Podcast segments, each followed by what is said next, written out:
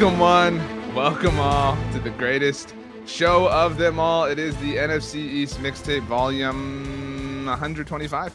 I think uh, you can listen to us on any one of the NFC East blog podcast networks here at SB Nation. You can also watch us on the Bleeding Green Nation YouTube channel or the Blog and the Boys YouTube channel, where you will see myself. I'm a little bit under the weather, RJ Ochoa, and himself representing the team that's going to lose to the worst baseball team to ever live.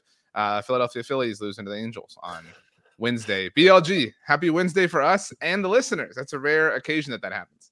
I didn't know the Phillies could lose to themselves, considering they are the losingest team in all of sports. Um, interesting distinction there for the Angels. But uh, I'm looking back at our last mixtape episode since it has been a while. Um, have had some scheduling issues, I would say and uh, I'm looking here. I'm buying time. We haven't recorded ago. since the 16th. Yeah, you're right. 125 yeah. is this episode. Yeah, so 125. Uh, we were not able to get off the ground last week, so apologies there. And we're not out in your Wednesday morning feed. Uh, this should be dropping on Wednesday afternoon. Uh, a little bit later than usual for our afternoon slide of BTB, but you know we're making lemonade here um, so it's Wednesday for you. It's Wednesday for us. The the rare situation where that happens to be true. 53 man rosters are effectively set across the NFL. There's still a little bit of settling in that has to happen. Uh, practice squads getting filled out. Uh, we're now Brandon at the point where we can finally start charging forward towards week one. I think that was a Chargers pun, but it doesn't really make any sense. Um, there's a lot to get to, RJ, that we have because we have not talked in so long.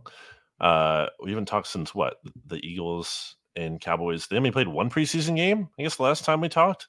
Um, at that time, because we did not review the second one, and then right. they played a third one this past week, obviously. So, so a lot yeah. has happened.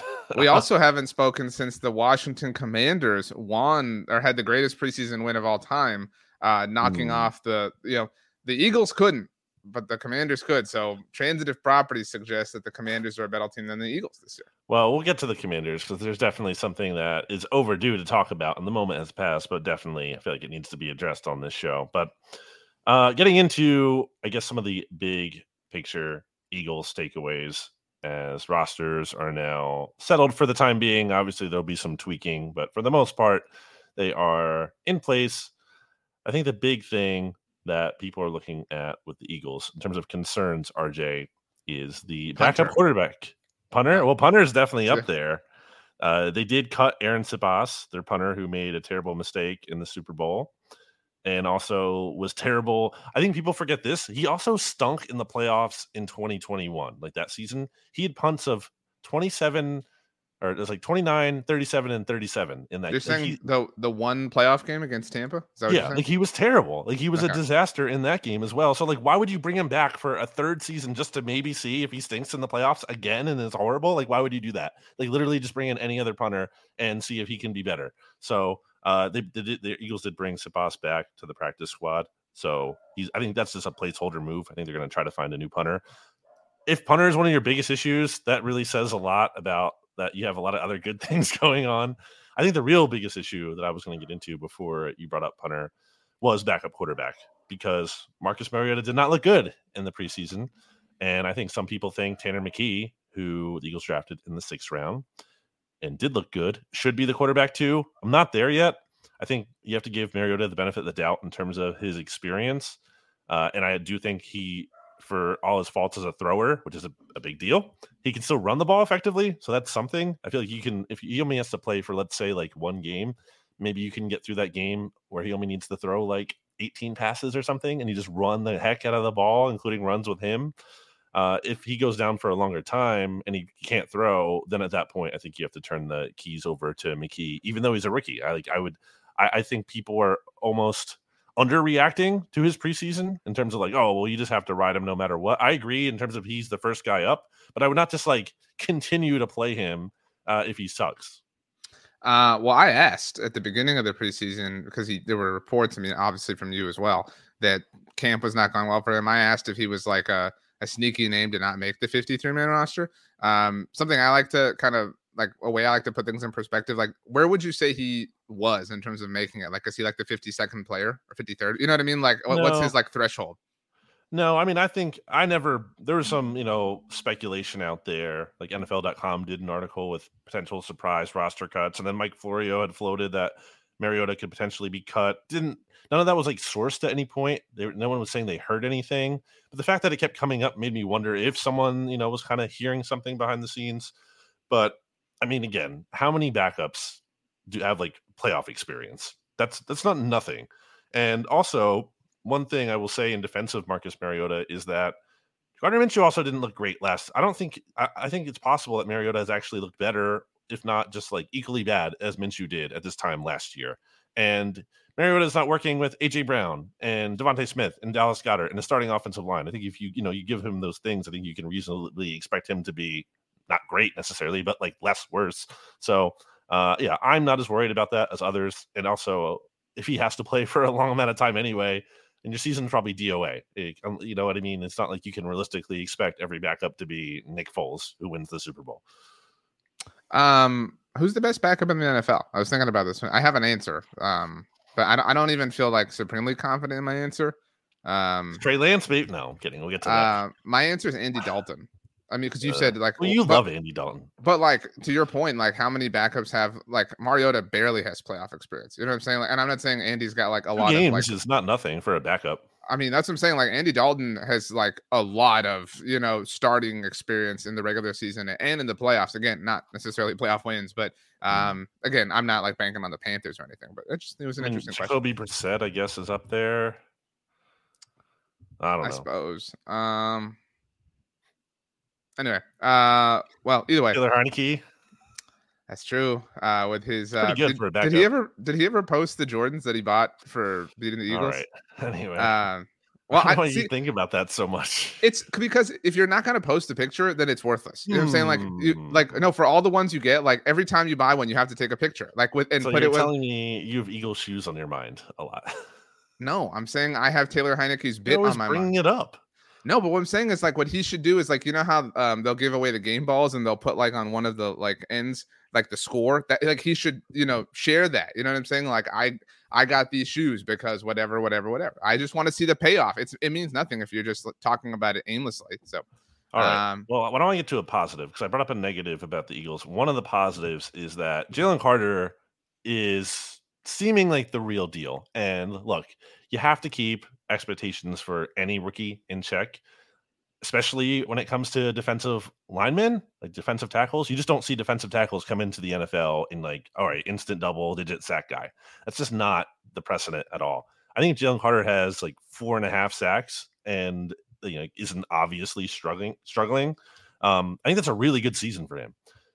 I think it's possible he exceeds that. I think it's possible he just might be the exception. And don't just take it from me. Um, Bo Wulf from the Athletic did a poll of all of the, not all of the players on the roster, but a lot of players uh, on the Eagles roster. And he does this every year. It's a good like annual activity. He asked everyone like, "Who do you think is going to have a big year?" He doesn't, you know, he's not like leading them into saying a certain name. He just asked them, and he gets a, a, a big sample of, of players here.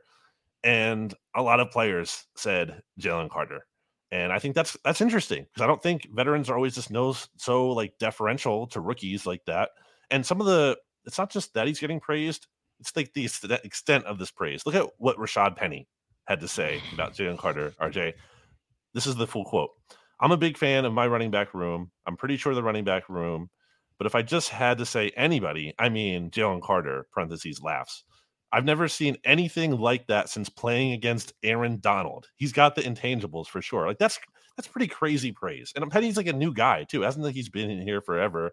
I like, and then you go on down the list. You know, Jordan Mailata, Dallas Goedert, um, D'Andre Swift, like who played at Georgia. So you know that's worth pointing out. But like this is very high praise. Lane Johnson in there as well. So I think Jalen Carter might be the real deal.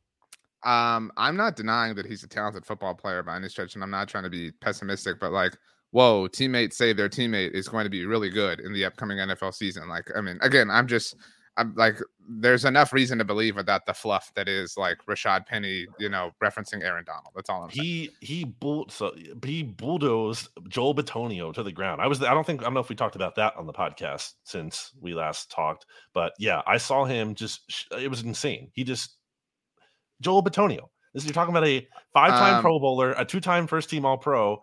Jalen Carter just shoves him into the ground. Like that's Can we that's talk- crazy. Can we talk about Albert O? We can. The Eagles made a trade as they are wont to do, and I don't know. I mean, he's probably going to be like a fourth tight end, third, fourth tight end here. Um, I know you're not like hip to like you don't play fantasy or Madden or anything like that, but and so I don't know if you know this. He's like really popular in that I mean, I Yeah. follow fantasy people on Twitter, so I like- certainly see the conversation. there's there's like a hive. There's an Albert O hive that really believes he he can be something special. I saw that, uh, and that was one of the like, oh, he's gonna get waves, and then up, oh, just kidding, like seventh round pick or whatever. What is isn't even like a conditional seventh or something like that. Uh, yeah, I don't know the conditions on that, but I did see there was a condition uh, on both sides. Also, I feel like he is your new, uh, in terms of the fantasy community, your new Rico Gathers. Is that a good comp? Well, he's been that. That's what I'm saying. Like he, you know, Yeah. you're you're a little bit late to that if you're thinking he's just now that. That's like people have been saying that for a long time. He's also um like on Madden, he's got uh some of the like high like he has one of the higher speed ratings of all tight ends. It's like Well, like on, on you- Madden teams, it's a popular thing to get him to play tight end for your particular Madden team. Are you familiar with his speed? Like he is like legitimately. Yeah, I mean, again, I'm the one telling you this information, so what I don't forty does he run then? If you know how fast, I don't know is? his 40 time, but I mean, He I runs know four four nine, and he's six five two sixty. That's insane. That's like that's a, that's very fast. Um, you also have Isaiah Rodgers as a note here that you wanted to discuss. Uh, Isaiah Rodgers. I mean, I had that before. Like more interesting things happen, but kind of like a, it's a very Howie Roseman move. The Colts cut Isaiah Rodgers because of he gambled. like okay, uh, I forget. I, I forget. I think the specific bet he made was out there too. He bet like the over on like rushing yard. Like it's just it wasn't even like team wins. It was a very innocuous thing, and you know the Colts cut him to send a message or whatever. And um, now it's kind of like a fun thing for the Eagles because he's suspended for the whole season. He'll have to apply for reinstatement after this year. But basically, it's just like you know a free shot at this guy on your 90 man offseason roster next year. And Darius Slay, James Bradberry, both over 30. Why not add a younger, another young corner into the mix? Um, he's 25 years old. He's had some success with kick returns. I think he was actually like PFF something like he's like their fifth greatest, highest graded cornerback last year, like something crazy. Obviously, you know, smaller sample size and take the PFF grades for what they're worth. But um, you know, taking a chance on a guy like that for basically no risk is a good move. Um, yeah, I mean, it, it's interesting seeing a player that has that particular suspension like coveted by another NFL team. Like, you know, especially with how hard the NFL has come down on players who have been involved in gambling. You, you would imagine that like they'd be like, nope, nobody can touch these players. But I mean, I guess Calvin Ridley did get traded to be fair. Right. Uh, but um, that's interesting. I, I really did think that was interesting. Um, anything else? Any surprise cuts or surprise keeps or anything like that on the Eagles end? We're still on Derek Barnett trade watch. It sounds like the Eagles. I, don't think they're just rushing to trade him for anything, kind of like they did with our old friend Jalen Reagor, who got cut by the Vikings, by the way, and thus the Eagles cannot get a 2024 um, fifth round or sorry fourth round pick. Now it's it's going to stay at a fifth round pick because there were conditions in there based on Jalen Reagor performance.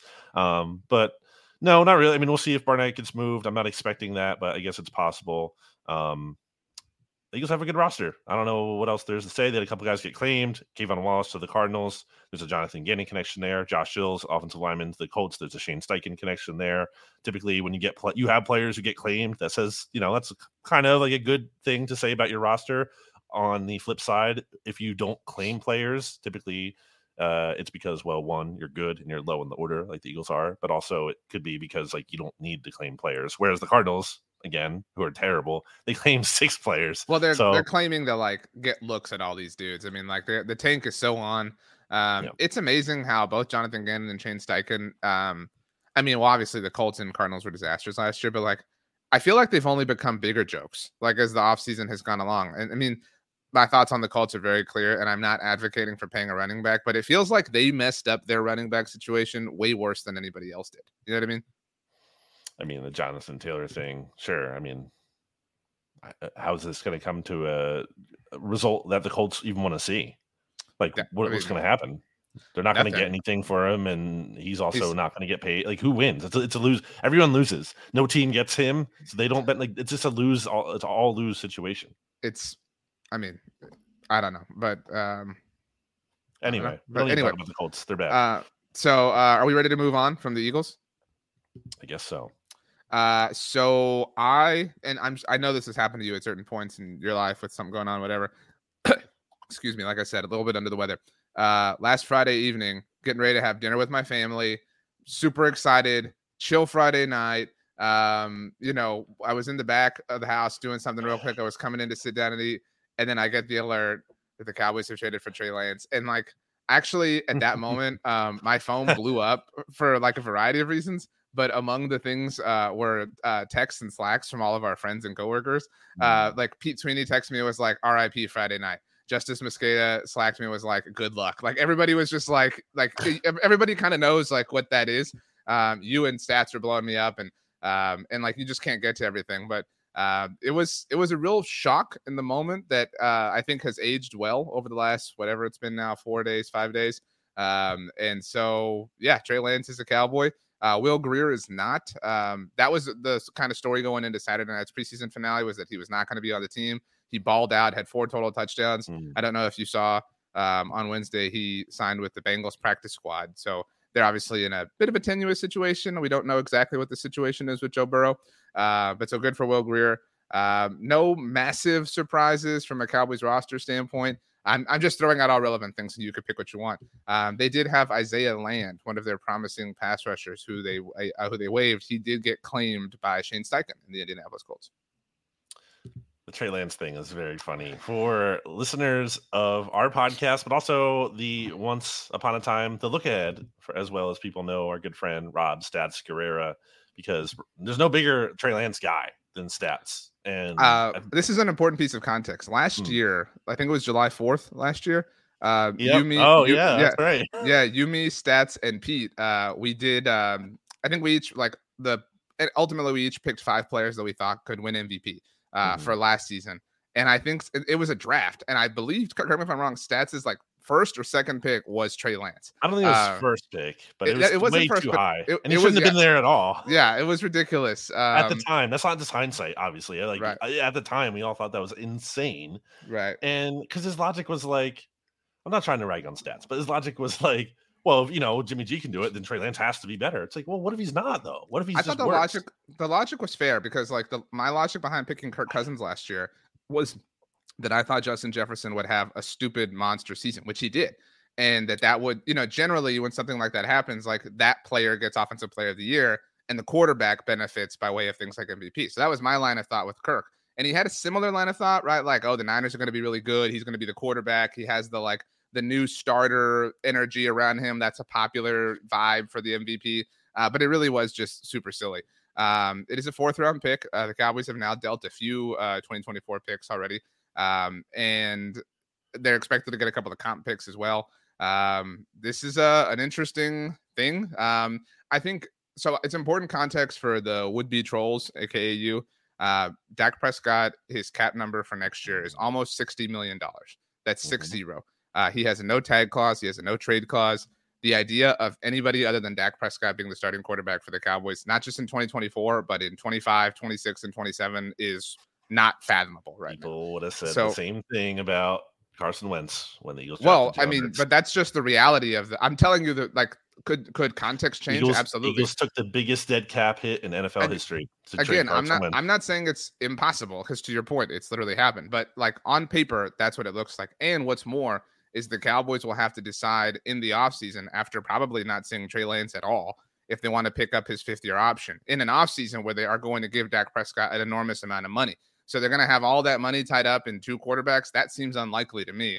Um, the most likely sort of uh, path for this, and sorry to BTBers who have heard our conversations about this, Brandon insisted on talking about this. Um, but well, it's not you, only Cowboys fans who listen to the no, show. No, I understand.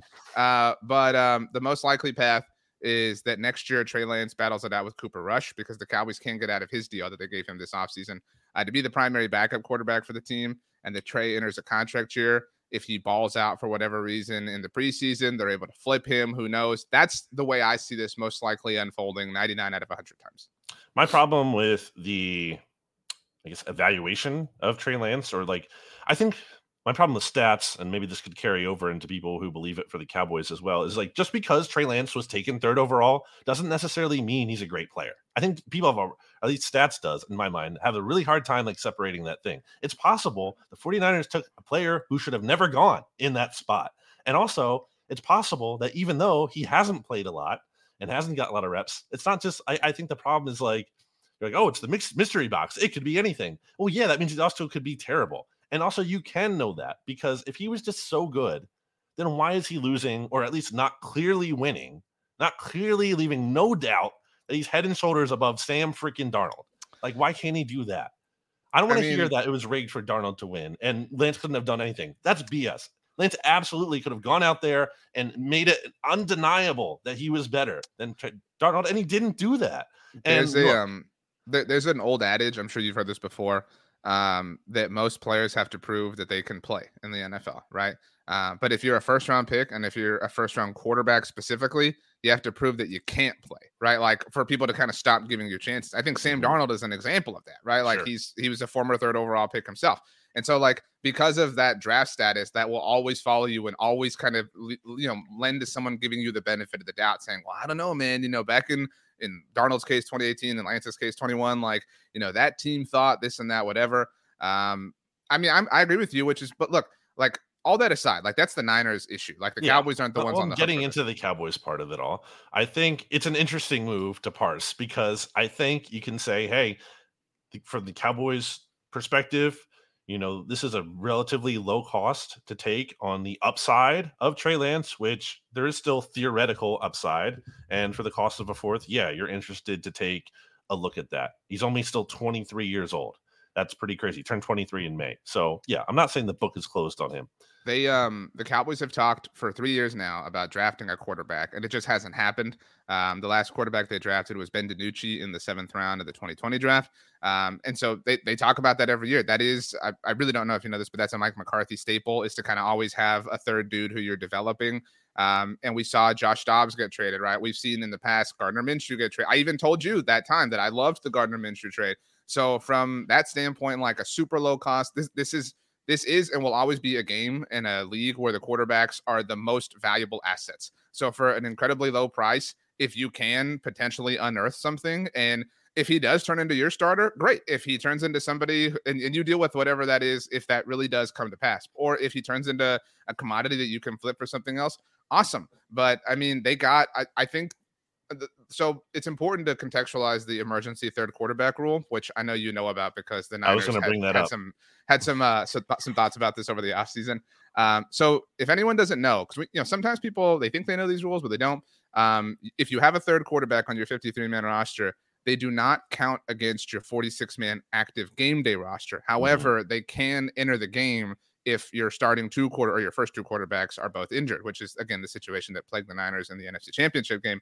So Trey Lance now serves in that capacity, right? He gets to dress every week. Um, and I'm not saying that he's awesome, but like who's who's a QB three in the NFL that's better than that or has a higher ceiling than that? Nobody. I mean, and so to get that for a fourth round pick, I mean, if you can deal with the silly trolls and hair, you know, headlines and narratives or whatever, it's totally worth it. It's a smart thing. I'm really I, I was initially upset because I was pre annoyed at all of the the like conversation, but it really it's a it's an indication of a team that's always thinking and always planning.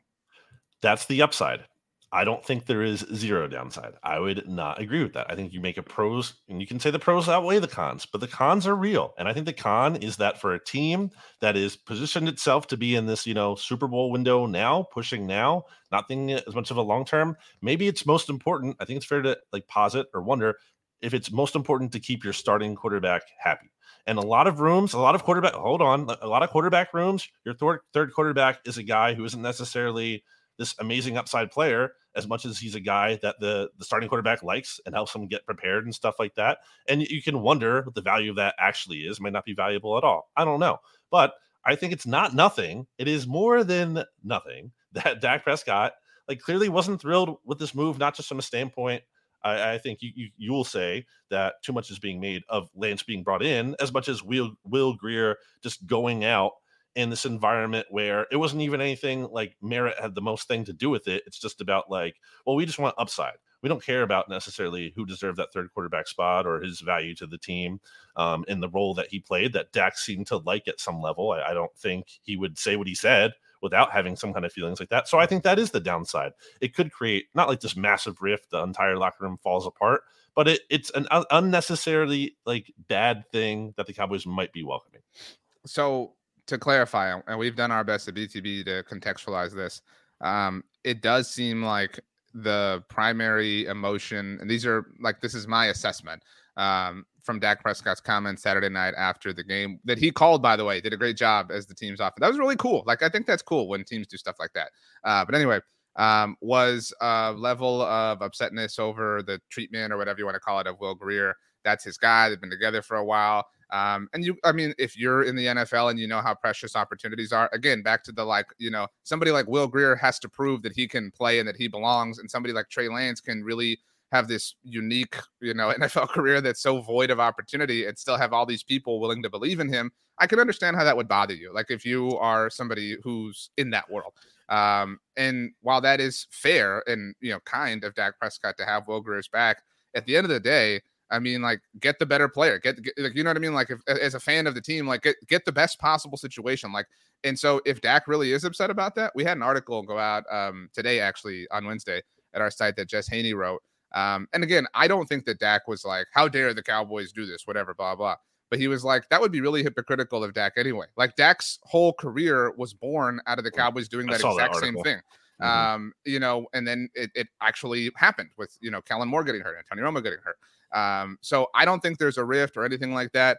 Um, I don't think. I mean, it's worth mentioning that the Buffalo Bills were a team who was also in on the Trey Lance thing. Um, mm-hmm. I'm not saying Dak and Josh Allen are the same thing, but they're similar situations in that you have this unquestioned starter, and Trey Lance needs that. He needs a place, kind of like what Mitchell Trubisky had at Buffalo, like a place where you can go in and it's not a question whatsoever. You're just the dude who's there to kind of help retool his image, et cetera, et cetera. And then somebody else will give you a shot down the road, like they did with Carson Wentz or Andy Dalton or whoever the case may be, Sam Darnold now in San Francisco as well. I mean, I kind of disagree from the standpoint of he needs reps more than anything. This is a guy well, who's not played. He needs to I, play. I agree. Like, I mean, like that's that's why I'm like, I don't think he'll he'll be of use to them this year. Like it, you know, like because the reps he'll get will not come until OTAs and minicamp and training camp next year. Um, so Trey Lance really is on ice, and he's but he's this really theoretically talented person who is on ice. I mean, like again, I love Will Grier and I wish him nothing but the best in Cincinnati. But if you know, if we had to smash the glass on the third quarterback for the Cowboys, and they had to go play the Eagles or whoever, I'm not saying I feel great, but I feel much better about the idea of Trey Lance just having some sort of talent unveil itself than Will Grier. We know what Will Grier is in the NFL. He couldn't beat out Cooper Rush, you know, to be the primary backup for the Cowboys. We don't fully know, again, in a theoretical sense, what Trey Lance is. So I will always take that upside on a position like QB3. Well, I mean, Jerry Jones couldn't get the real quarterback he wanted to replace Dak Prescott, and that was Jalen Hurts. This, so this was also settle for Trey Lance. This was also really dumb. Um, so he had the quote about uh, I, I'm sure you know now, but he didn't mention Jalen's name this is really well known. I thought that's why I'm kind of shocked. Jalen was a visit. Oh, it was a virtual visit, but uh, he was a 30 visit of the Cowboys. In yeah, but I mean, it's different to say that and then like, hey, we wanted to, we were going to draft him. That's not no, the but, same thing. But it's I, not the I exact same thing. That does speak to like what they've they've wanted to have that development quarterback. Like teams don't sense. necessarily want to draft every single player they bring in for a 30 visit. Definitely, again, That's not they, true. They thought very highly of Jalen Hurts, sure. rightfully so and Jalen Hurts thought highly of them. Remember, he had the Cowboys, uh, whatever it was, locker plate thing in the background of him. So, like, again, I'm just saying this was like a really well known thing. I, I mm-hmm. thought I can't. I, I was surprised at the legs that this got. I thought it was universally understood by now. Do you think Jerry Jones would take Jalen Hurts over Dak Prescott today if he could just pick between the two, same contract? No, I don't. Um, okay. No. Um, you also have here that the Ringer projects the Cowboys to have yeah. the top defense in the NFL. Yeah, that's from Sheil Kapadia. Um, it's just I don't think it's crazy, obviously, but it's just it is funny though, right? In terms of we've I think one of the most common refrains on this show since we've been doing it is that defense is not sticky year to year. And it has been somehow here, which is like, okay, maybe the Cowboys are the exception. Maybe Dan Quinn, that is the exception. But it's just, you know, it can be hard to bet on the exception and count on that definitely happening. So I don't like, I don't, I, it, it, it's not an unreasonable projection when I look at it, but I also don't like where's is my confidence level, you know, like full? No, it's not. Um, so I mean, you're right. Like a year ago, I was like, "There's no way they're gonna have as many takeaways." They had more. Um, they were the first team since the 1970 Steelers to uh, lead the league in takeaways in back-to-back years. So they kind of like they they are the exception already. You know what I'm saying? Like so, but to that point, it's like, can you continue to be the exception? Like that's even more difficult. I I do so I agree with our point, obviously, that it's difficult for defenses or, or, defensive success to stick. But think about like the Niners. Like we've seen this like kind of little mini run where they haven't been the best defense in the NFL for like the last five years, but they've consistently been in that mix. Like I think that's a fair kind of expectation for the Cowboys and what they're doing. It certainly helps that they have talented players like Micah Parsons and Trevon Diggs and you know whatever. But I think that I don't know that I think they'll be the best defense in the NFL. I certainly think that's possible, but I do think that they're the best defense in the NFC East, which is applicable to this conversation at least. I mean, I don't know that it's saying much. Well, no, I mean, but I mean, the Eagles had an amazing defense last year. That's what I'm saying. Like, yeah, I, but I just, I think it's, I, this isn't meant to be a shot, but like because of the talent changeover or turnover, like, and the loss of Jonathan Gannon, even though he sucked and was terrible and blah blah, like, I think it's more likely that the Eagles regress to the mean than the cow. Like, who did the Cowboys lose defensively? You know what I mean? Like that that was a big deal. Was that Dan Quinn returned? That they got all their con Leighton Vander Esch, Donovan Wilson came back. They added. It was um. It's worth mentioning that since we last recorded, DeMarvion Overshown towards ACL uh, mm. in the preseason game in Seattle. He was expected to be a big contributor. But something that's really interesting: how many linebackers are on the Eagles 53 man roster? They currently have three, although they've been using one of their safeties kind of in a hybrid linebacker. That's role. the new that's the new way in the mm-hmm. NFL. I mean, the Cowboys have three off-ball linebackers on their team, uh, and they have Markquese Bell, who's you know creeping up, playing in the box, whatever. They have Jayron Kearse who can do the same thing. Like, I don't. I mean, I wouldn't be shocked if like for most of the season the Cowboys roll out with like five safeties. Like, you know what I mean? That's just kind of the new age, you know, defensive way to roll in the NFL. All right, I feel like we are have we gone proper time on the Cowboys? Yes, 15 minutes, 15 minutes. All right, let's point. take a break and hear a word from our sponsors. Welcome back. While we were gone, Brandon, you told me your thoughts on the Barbie movie. I've not seen it yet. Uh, my friends Jess and Emma still want. I think they want me to go with them specifically, but they definitely want me to see it. But I have not seen it yet. Uh, what do you think our sponsors would say if they could only say one word? Since we're hearing one word from them, Barbie. That would be the word in no. this case. Not a sponsor um, though. I don't know. It's true. Maybe maybe we get Barbie to sponsor us. Yeah, but will we get the the toy or the movie? Why not both? Go for it all. That's more than one word, though. You know what I mean? Mm. But um, well, you said Barbie. That's fair. All encompassing. Um, I really do want to see it. I don't know when I'll get to. It's usually like a, I have to wait till. I you. I can't believe you haven't yet. I haven't been to the movies. I thought about this like six months ago. The last movie I saw in theaters was Avengers Endgame. That was the last movie I saw in theaters. Uh, I do remember you yeah, saying this uh, before. Uh, so that's what I'm saying. Like, I'm not opposed to seeing it. It's just, you know, like where I'm at in life. Like, you've got to be streamable. Like, I haven't seen the Flash movie, and I know that there's um there's like mixed reviews on this, but it, it hit HBO Max, or I guess it's called Max now. Um, so I'm excited um to finally get to see it. You're doing the Twitter thing, but with HBO Max. Yeah, I've done that joke too many times now to where like I hate myself every time. I'm like, oh yeah, on Twitter, or I guess we're calling Just it. call it the name that makes sense. Max does not make sense. That is not descriptive. That's confusing. Just call it, and it's HBO anyway. Just call it HBO Max. The only thing I would push back against you on with that is they have properties that aren't just HBO. So it's fair to call it something that like is representative of what the product really is. You know, like if you call it HBO Max, it's not. It's it's more than that. No, it is. Definitely is. I guess that's true though for like Disney Plus because they like Marvel things. I know that's owned by Disney, but um, been checking out Ahsoka. I'm a couple episodes in. No spoilers, but um, yeah, we watched start, the, we watched I'm the first two episodes. I'm very intrigued, like conceptually, about the season, but I'm I'm more intrigued than I am um like satisfied. I should say to this point. Um, have you seen Secret Invasion? I watched like half of the first episode and I have just had not even a desire to go back to it. Yeah. And I'm like a completionist and I feel like I have to because I like to see everything, but it's a tough it's a tough time based on some of the things I had read about it as well. Yeah, I uh, I think I told Steven this. Um I finally watched Guardians of the Galaxy Volume 3. Again, I would have loved to have seen it in theaters, but you know, so once it was finally streamable, dude, holy crap, it ruled. It was amazing. So, yeah. Liked it for sure. I like I like when Marvel does movies that are um like its own genre. You know, it's not just like another superhero movie. It's like a superhero movie, but it's like a summer blockbuster. Like right. it has a different. It lives in its own world in addition to being a Marvel movie. Um, last thing, and then we can get to the Giants. Um, that song "Dog Days Are Over" um, by um, Florence the Machine. Thank you, thank you. Um, that's the like ultimate final montage of it a really movie is. song. Like it's so it was so perfect. Uh, but it could work for anything. You know what I mean? Like any kind of group celebration, it, it would be great for. It's a good call uh, by you. Um, they have another great song uh, that I really like. Um, Shake it off. Thank you. Uh, good job. Look at you. Um, maybe one of those will be my songs today. Who knows? But anyway, uh, the New York Football Giants. Jalin Hyatt looks like he's a real thing. It's a bummer. Yeah, we've been seeing that. Um, I mean, I think you brought this up on the SB Nation NFL show. What do you say about him? Something like, yeah, this shouldn't be surprising. This was like a, a highly rated guy, and maybe people overthought it.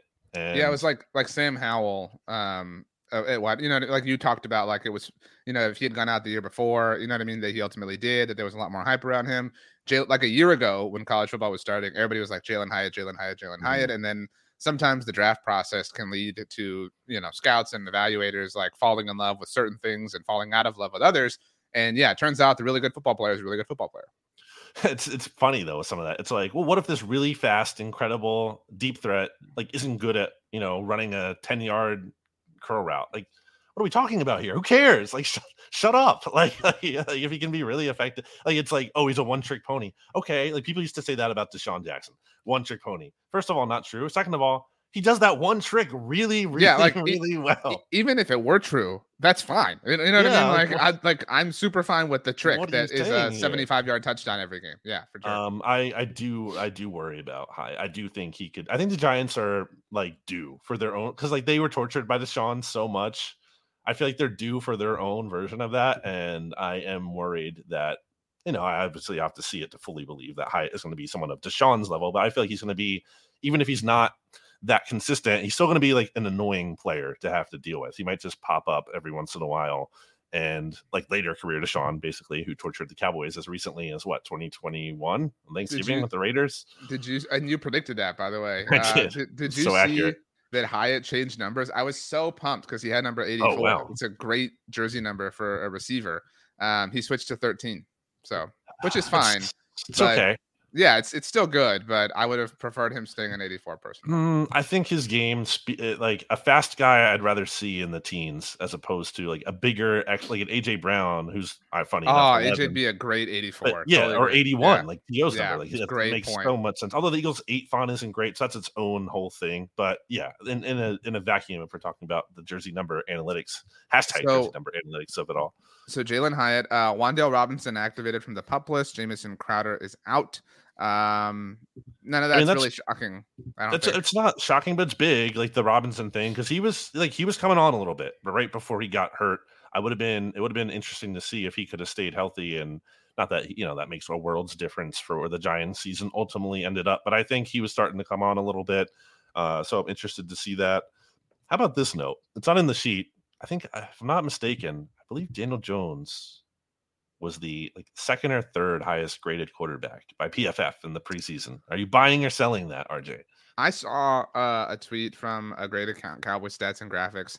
So I'm, I'm making this up, but um, he had charted like the completions or whatever that had happened throughout Giants camp, and most of them were to like tight ends and running backs. Well, um, Darren Waller.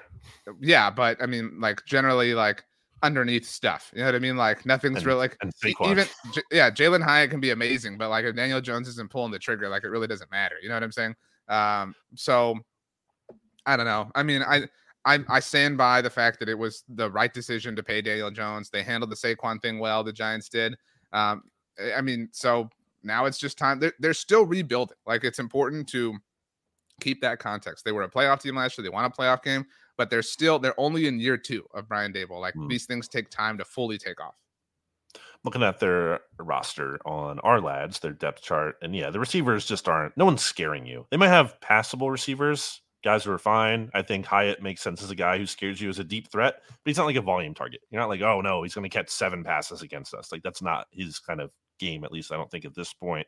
Uh, still feel like their offensive line can be had you know, from left to right, we're looking at Andrew Thomas, Ben Bredeson, rookie John Michael Schmitz, who's done some good things, but is a rookie. Mark Glowinski, who's like just a guy and aging, an aging one at that. And then Evan Neal, who we've talked about, is a huge kind of like X factor for the Giants. If he makes that Andrew Thomas leap from year one to year two, that would be a huge deal. If he continues to be really bad, that would also be a very big deal. If he's in between, it's probably not good enough because the rest of the offensive line there isn't really that great. So um, I still feel like they can be undone in that spot. Uh, defensively, you know, I think it's a group that, um, like, is there a superstar in the mix here? I mean, Dexter Lawrence, right? We'll put him up there. But who else? Who's like the most second scary player to you on the the Giants' defensive side of the ball? The answer should be Kayvon Thibodeaux. He should actually be number one. You know what I mean? And so, and maybe maybe that leap really does happen, like as as games start to actually happen. But like, it should be that dude. You know what I'm saying? Like, you're drafting a pass rusher that high, like he should come in and be like Micah Parsons. You know what I'm saying? Like he and again, that was a little bit of a weird thing, but like um, but yeah, I mean it if it's not Kayvon, I mean Adoree possibly. Yeah, I mean we've always been big Adoree fans, but I still think the answer is Kayvon Thibodeaux just because of the potential. Like, you know, if that right. if that clicks, if if that clicks, then things are they're cooking with a little bit of gas. That's that's a I mean both Evan Neal and Kayvon Thibodeaux, which unsurprisingly were the top picks for the Giants last year. But like, definitely at least one has to hit. If they both don't hit, then we're not cooking with gas. Um, the Washington Commanders. Um, as mentioned, we haven't spoken since they knocked off the Ravens. Um, so on the much subject more of, notable from that well, game. On. on. on the subject of jersey numbers, uh, so their streak ended at was it twenty four? Right? That was the the streak. Yeah, you talked about this with Clowney choosing the jersey. Yeah, Clowney number. chose to wear number 24, and literally the, the streak ended at 24. Wow. So it was the kiss of death. Uh, but so the streak ended. It really was fun. I mean, I really did enjoy the like fanfare of the streak ending. Hmm. Uh, it was cool that it was on the Monday night broadcast. Like it did kind of feel like a normal Monday night game, even though it was a preseason game. Um, I guess though, you really want to talk about the Josh Harris handshake. Um, I mean, come it was on, really awkward. that was, was that was really, really bad, really awkward. Just like in what world would that be? Like, look, I'm definitely awkward. I'm not going to sit here and say I'm the smoothest operator. Um, shout out to Sade, but like, uh, what context would that be a handshake in the middle of an interview in like the middle of a question? It wasn't like, all right, and we'll see you later. There's no natural endpoint. Like you're in the middle of a conversation. it's so bad, dude. The best, so the best, bad. the best part was how like how much conviction he had. You know what I mean? Like, like he he just like went for it. You know what I'm saying? like, um, it's oh, a, I also think the best part is like Troy Aikman like seeing it, but also like not necessarily looking like making eyes down at it, but like knowing it happened, and he just kind of smiles, and he's like trying to look at um Joe Buck to like get his attention or like acknowledge it, but like Joe Buck just won't look anywhere at anyone. It was oh, the man. um the toughest of tough scenes uh for Josh Harris. But tell me um, that's a um, good vibes owner right there, dude. Well, tell the me, vibes are his team. His, tell me, then get that. rid of him with the Sixers. Oh, this guy, really I want to. yeah, thank you. I would love to.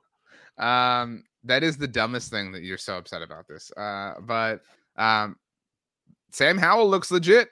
I mean, looks. I mean, like People overreacted. People overreacted to him. He like it's all like relative expectation and relative. Everyone was like ready to crown him, and that was too much. People went way too overboard, but then they overreacted to going overboard. Like, oh, actually, he sucks. So it's like maybe not. Maybe he's just not as good as you originally thought, but he's still like okay. And I liked that pick for the Commanders at the time. I thought that where they got him was like a reasonable risk to take, especially Carson Wentz was the starter at the time, and it felt like they're going to have to have some kind of pivot plan in place. How many quarterbacks are going to be better than him? What's his ceiling? I still think there are real questions about that. But I do think there's, in a, in a very small sample size, I think there's enough to say he's not like a total joke, laughable starter. Yeah, I mean, like, would you rather have Sam Howell or like Desmond Ridder right now? Based on what I've seen, Howell. It's, yeah, again, like small sample size, but Howell. Sam Howell or um Josh well, Dobbs. It's not good if, if you can't think. I mean, it totally depends on the context. If we're talking about to win one game, I'll take Josh Dobbs. But if we're talking about over the, it, where the Commanders are right now, uh, yeah, easily Sam Howell.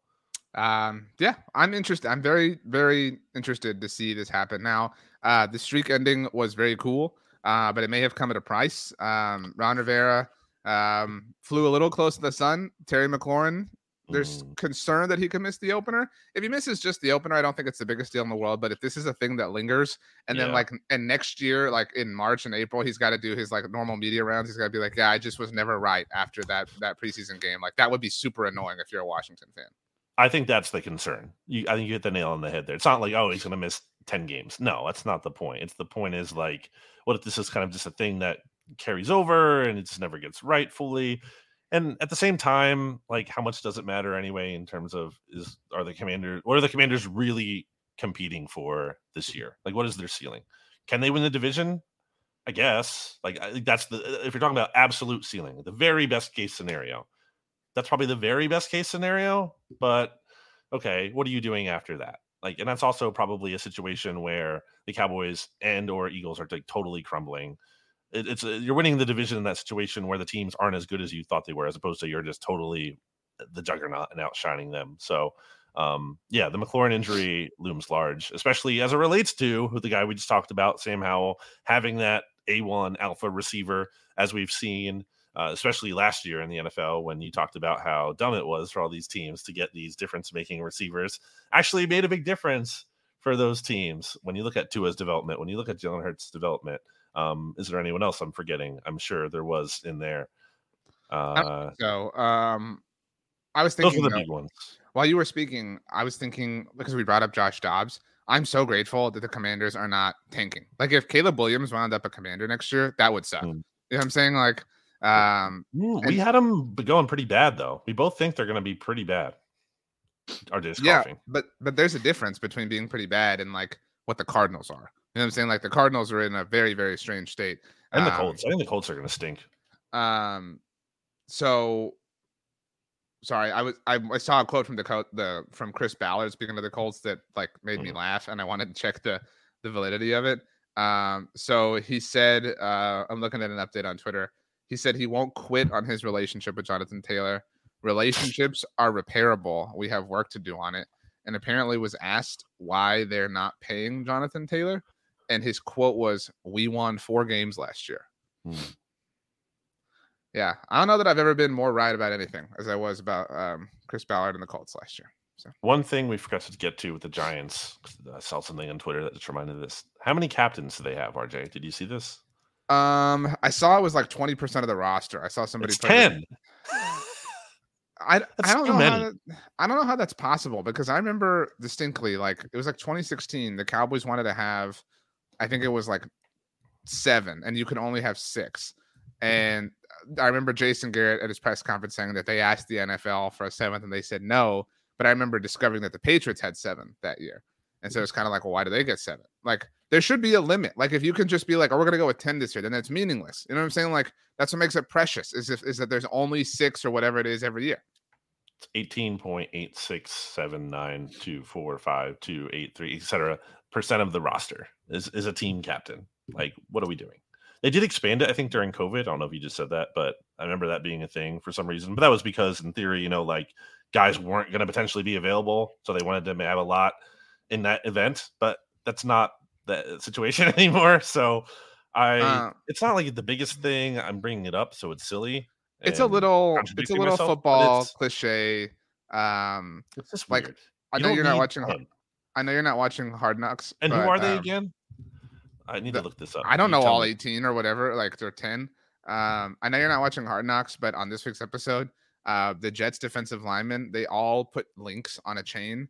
And mm-hmm. as they did, everyone, as they like screwed it on, said, I will not be the weakest link. And it was just, it was, it was one of those drop, things. That, they dropped through the floor. It was like, you know, maybe if you were like in the moment, it was cool, but it was just kind of awkward to watch on TV. Awesome. D- Daniel Jones, Saquon, Andrew Thomas, Darren Waller, Dexter Lawrence, Leonard Williams, Bobby Okereke, or Bobby Okereke. Sorry, been getting that name wrong. Uh, Adoree Jackson. Oh yeah, I got it wrong a little while ago. Apologies. Xavier McKinney and Graham Gano. So obviously those like are players in a vacuum relative to the Giants who would naturally be captains, but like all of them, eh, you need a tenth captain and your kicker. Like, what are we doing here? It's I actually I didn't like it at first, but Mike McCarthy has rotating captains. So every week there's a new, you know, offensive, so, defensive, and special teams captain. I kind of like that. But like I like that it's like you, you, limit it for that game. You know what I'm saying? Like cause and it gives everyone like a chance to be like center stage. That's kind of cool. And like he'll do Um, you know, like when Jourdan Lewis is playing the Lions, he's from Michigan. You know what I'm saying? Like stuff like that. Like I think that's cool. So I always hated how the Eagles didn't do captains for a long time because they wouldn't have the C patches. Like I just think that's fun though to like see a jersey. I agree. With gold C eventually because that means a lot. It takes a lot of years to get to that level. Like it takes what five years I think of being a captain. Like that's that says something. So in case anyone doesn't know, the C there are stars underneath it, um, and it's four stars. They're, they're gold. They're they're gold every year you've been a captain. So like if you're in your second year of captaincy, you have two gold stars and two white ones, and then after the fourth year, the whole patch is gold, like Yeah. the C and the square Yep. and all the stars, because it's your fifth year. To your point, um, and for some jerseys that looks really cool like certain teams that really works for um i guess like maybe the saints you know i thought drew brees that always looked good for because they're like yellow and and black like it, it matches anyway other teams maybe not as much looks kind of good on um, the Packers as well. you should be Um, able to change that should be able to change it from gold if you have like a color that well, it should just um, be like a pronoun- it should be non-white. You know what I'm saying? Like it should be a pronounced color, um, which would be cool. But some I also like you mentioned Drew Brees. Sometimes players end up with too many patches. You know what I mean? Like they have something for the team, or like they're honoring something, or walter like- Payton, uh, Payton man of the year patch which dak will have now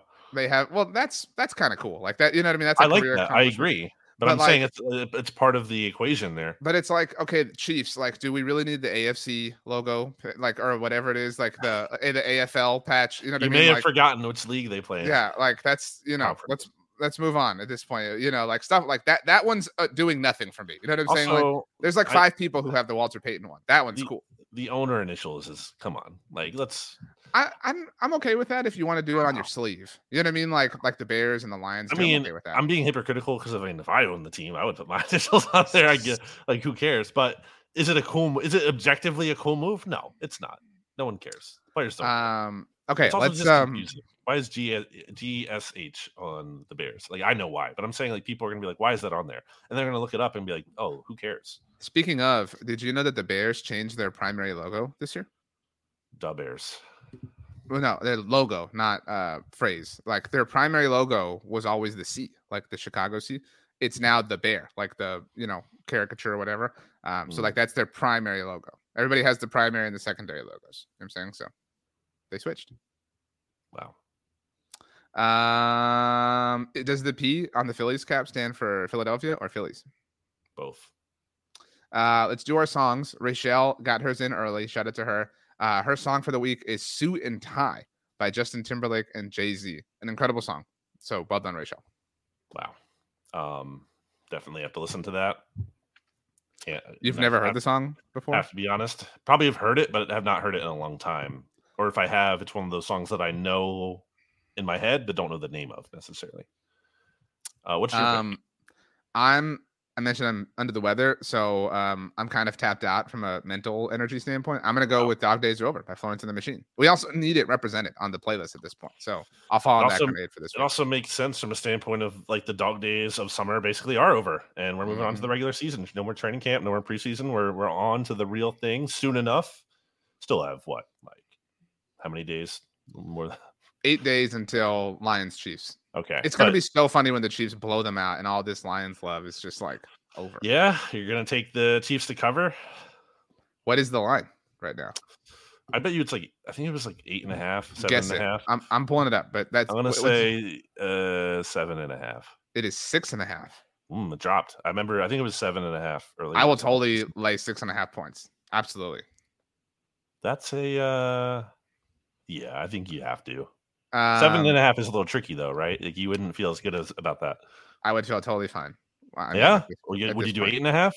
Two Yeah. score game? I'd go up to Wow. nine and a, I'd take nine and a half. That's it though. Um, Wow, that's a big see. the Commanders are seven point favorites against the, The Chiefs are Cardinals. notoriously not good at covering the spread, too. By the way, I did want. Well, I just wanted to get these spreads out of the way. Eagles three and a half point favorites against the Patriots, um, and the Cowboys three point favorites over the Giants. So, um, but the um, the Commanders Lock are playing the, week. the, Giants. uh, the no, sorry, Commanders are playing. Um, so the, this is important. Um, the card. I don't know if you believe that Kyler Murray is going to play at all this season. Obviously, that's kind of a touch Why and go would he? situation. What's the point? I don't know, but either way, he's on the pup list, so he can't play the first four games of the season, no matter what. Um, this is relevant because the first three weeks of the season for the Cardinals are at Washington and then the Giants and the Cowboys. So Kyler Murray definitely not playing those three games. Obviously, Colt McCoy is not either since they waived him or cut him. Um, but so Philadelphia, the only team that could see Kyler Murray. Additionally, um, the NFC East plays the AFC East this year, and the Commanders are the only team who plays the Buffalo Bills within the first four weeks of the regular season. And Von Miller is on the pup list, so they will definitely avoid him. Uh, and obviously, remains to be seen if the other three teams um, could still see him. Well, I am excited, obviously, for the start of the season. So maybe it doesn't make sense in some ways, but I'm also ready, as you can see, if you're watching this on the Bleeding Green Nation YouTube channel or the Blogging the Boys YouTube channel, ready for Phillies baseball in October, baby. So I have to go with a classic that everyone's going to love. It's time to wake me up when September ends by Green Day. That's this would have been this would have been more apt a month from now. No, I'm saying, Makes yeah, like now. This, this would have made sense when it was ending. No, it makes sense now because I want to go to bed for a month and then wake me up when October. Let's get to that. Let's get to the end of September. Let's get to the. Honestly, can we just all admit that October is the best month of the year and it's the only month that matters out of all twelve?